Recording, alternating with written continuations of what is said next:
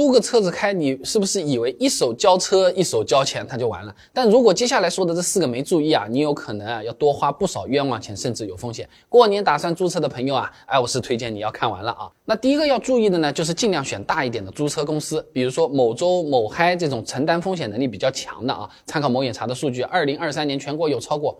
一百三十五万家汽车租赁相关企业，那其中接近一半的企业啊，注册资本是在一百万以下的。换句话说，小一点的注册公司啊，可能总共就没几台车子给你挑啊。那么这些大一点的公司覆盖范围也是比较广，像我们公司的小伙伴啊，老家是县级市，也有某嗨租车的网点了啊，取车还车都是比较方便。另外呢，这种大公司的租车啊，呃，只要我们信誉够好，是完全可以免押金来注册的，就不需要什么信用卡啊冻结几千块钱这种押金很麻烦的事情啊。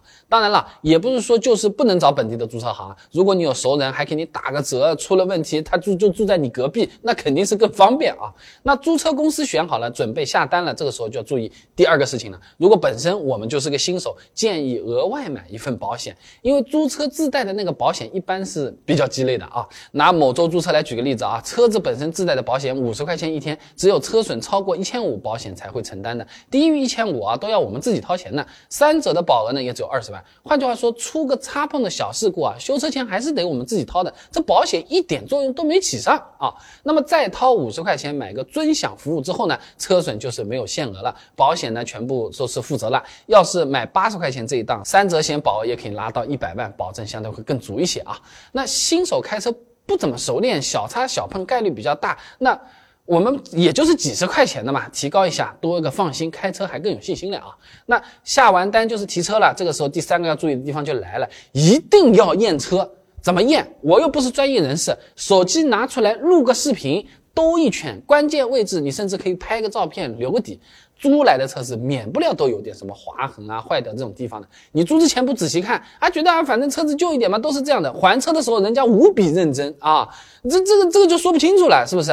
那最好和工作人员一起绕一圈，那保险杠的下沿、轮毂边上的这种一条啊，呃门槛、后视镜这些位置容易擦碰的啊，但是又容易忽略的地方，最好都是检查一下看一看。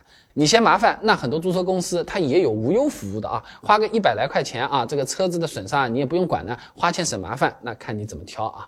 那第四个要注意的呢，就是还车的时候啊，油箱里面的油。啊，呃，它这个跟交车的时候比是只能多不能少的。如果你油量不足啊，你不仅要按当日油价补足差额的部分，而且还需要额外支付一笔跑腿费。那油让人家开过去加的，像某嗨租车七十五块钱，某州呢一百块钱，这个一百块钱加不少油了是吧？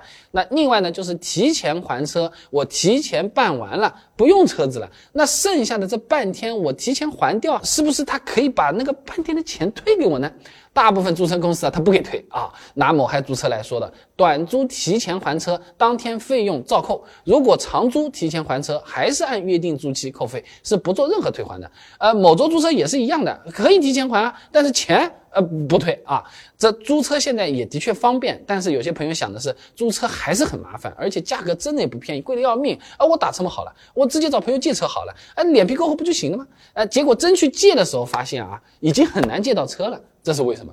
车子借出去给别人开，车主可能会承担哪些额外的风险？我借别人车，我不小心又撞了人，这个车主他自己要不要赔钱？哎，这些视频以前都讲过的，感兴趣的朋友啊，不妨点我头像进主页，搜索“借车”两个字，现成的视频现在就可以看。